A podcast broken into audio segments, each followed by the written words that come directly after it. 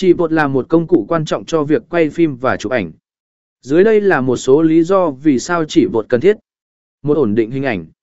Một Tripod giúp đảm bảo rằng ống kính và máy ảnh được giữ ổn định trong suốt quá trình chụp. Điều này loại bỏ rung lắc, giúp tạo ra các hình ảnh sắc nét và rõ ràng hơn.